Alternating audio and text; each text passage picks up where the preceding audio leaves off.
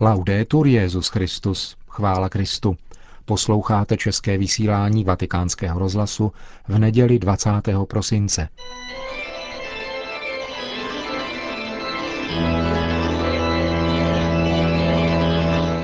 Církev a svět. Náš nedělní komentář. Připravil Milan Glaze.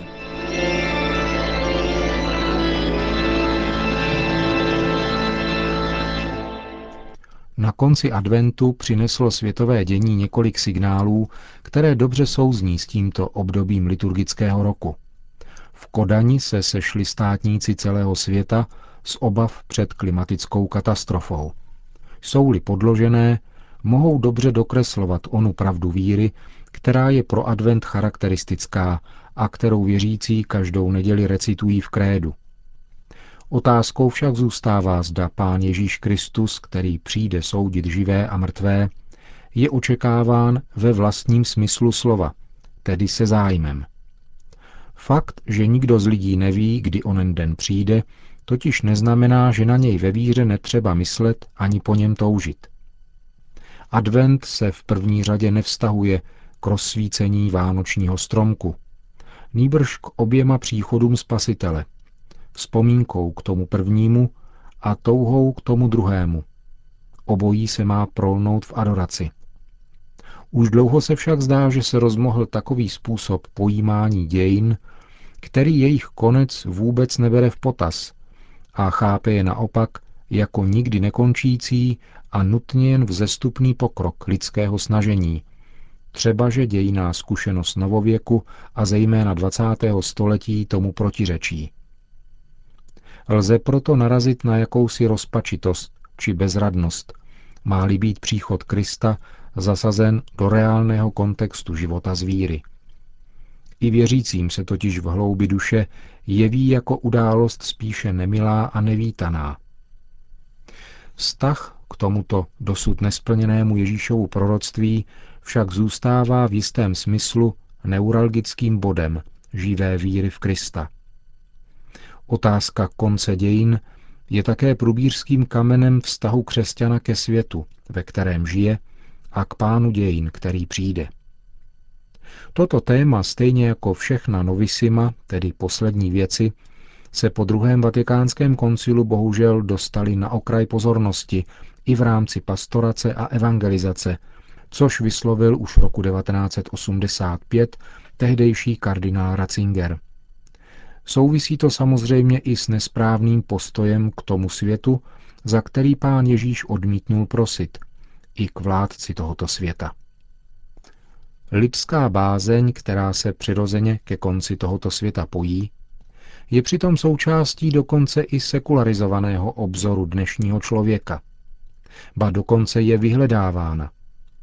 Obavy a strachy jsou napěchovány především v katastrofických filmech, byť jenom proto, aby poskytli o to větší prožitek útěšného happy endu. Naproti tomu v křesťanském prostředí je bázeň ku podivu spíše vymítána, nejčastěji pomocí metod různých psychologií. Prý takovéto pocity nemají místo ve víře, zejména prý ve zralé víře.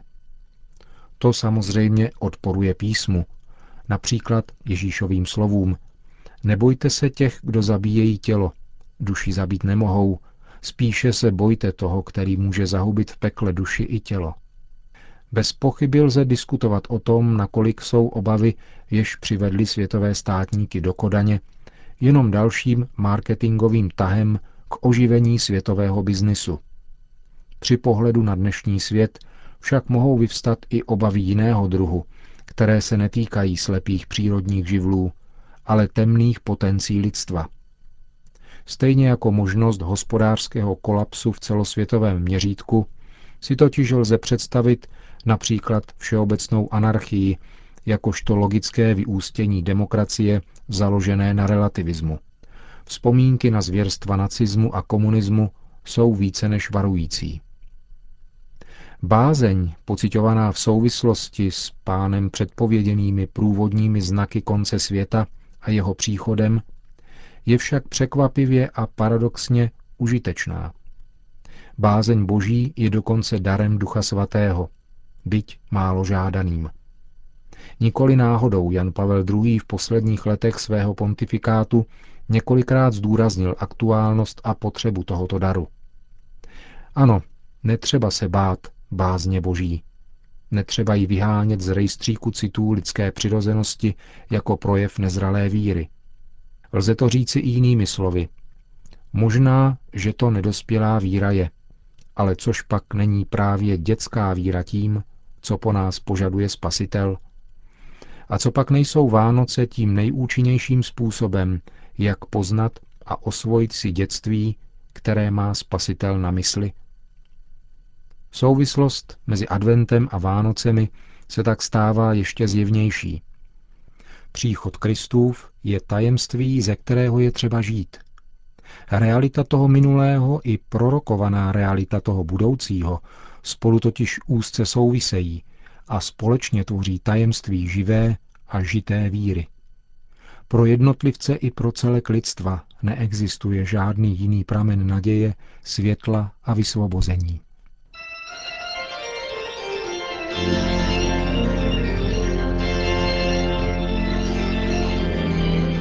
Slyšeli jste náš nedělní komentář Církev a svět.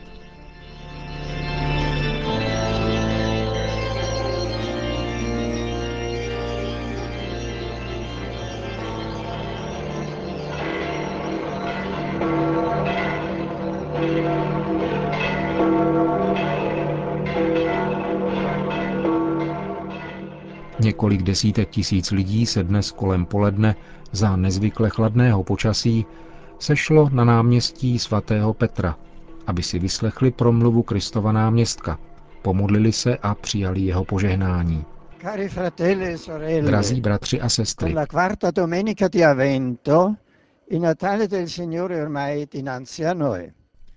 touto čtvrtou nedělí adventní jsme stanuli již těsně před narozením Páně. Liturgie nás slovy proroka Micháše nabádá pohlédnout k Betlému, městečku v Judsku, jež je svědkem velké události. A ty, Betléme Efratský, maličký jsi mezi judskými rody.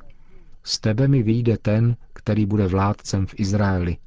Jeho původ je od pradávna, od věčnosti. Tisíc let před Kristem se Betlém stal rodištěm velkého krále Davida, kterého písma zhodně představují jako Mesiášova předka. Lukášovo evangelium podává, že se Ježíš narodil v Betlémě, protože Josef, snoubenec Marie, který pocházel z Davidova domu, se musel vydat do toho městečka kvůli sčítání obyvatelstva. A právě v oněch dnech Maria přivedla na svět Ježíše. Totéž Michášovo proroctví pokračuje právě náznakem tajemného narození. Proto je Hospodin opustí až do doby, kdy rodička porodí. Potom se zbytek jeho bratrů vrátí k synům Izraele. Existuje tedy božský plán, který zahrnuje a vysvětluje časy a místa příchodu Syna Božího na svět. Je to plán pokoje, jak znovu oznamuje prorok, když mluví o Ježíši. Bude stát a pást v Hospodinově síle, ve velebnosti jména Hospodin, svého Boha. Oni pak budou požívat míru, neboť jeho moc se rozšíří až do končin země. On sám pak bude pokojem. Právě tento poslední aspekt proroctví mesiášského míru nás přirozeně nutí zdůraznit, že Betlém je také městem, symbolem pokoje ve svaté zemi a na celém světě.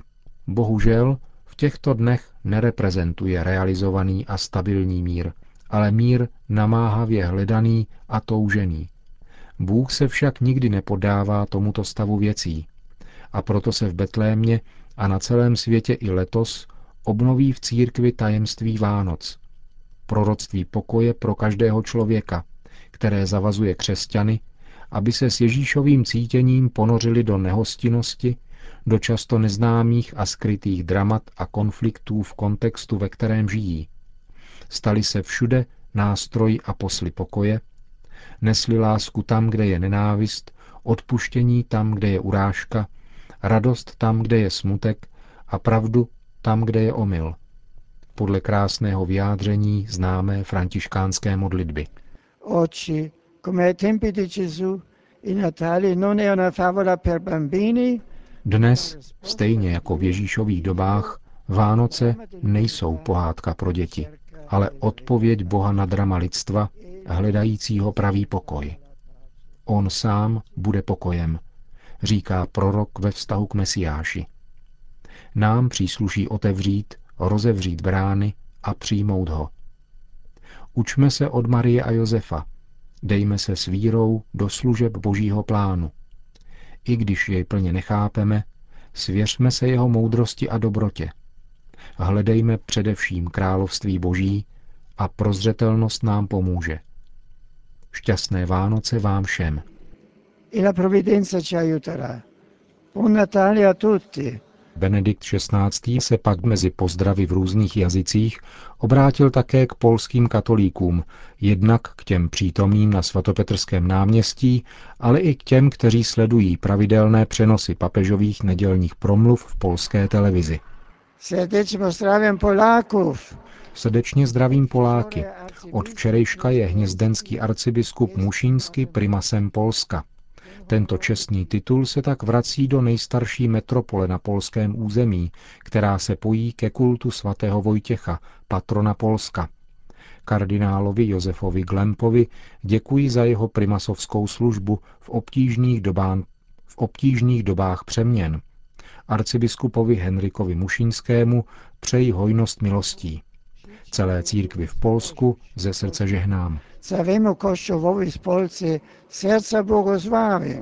Po společné modlitbě Anděl Páně pak svatý otec udělil své apoštolské požehnání. Sit nomen Domini benedictum, ex hoc nunc et usque in seculum, adiutorium nostrum in nomine Domini, qui fecit celum et terram, benedicat vos omnipotens Deus, Pater et Filius et Spiritus Sanctus. Amen.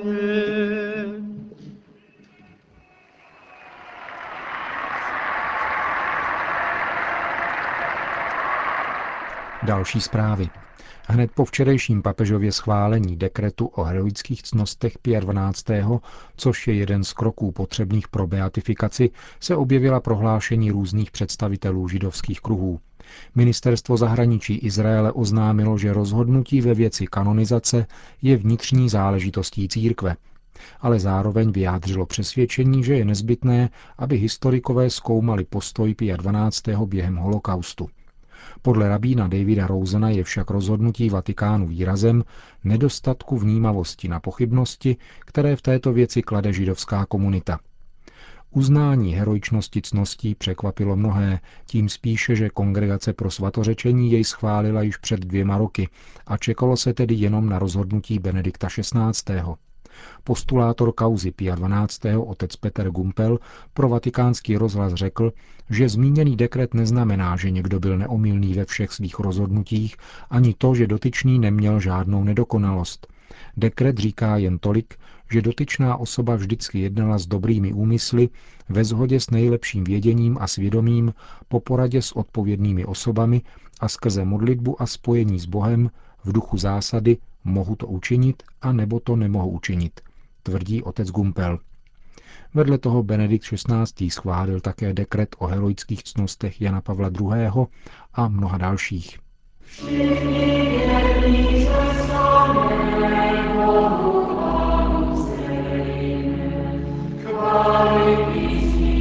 Končíme české vysílání Vatikánského rozhlasu. Chvála Kristu, Laudetur Jesus Christus.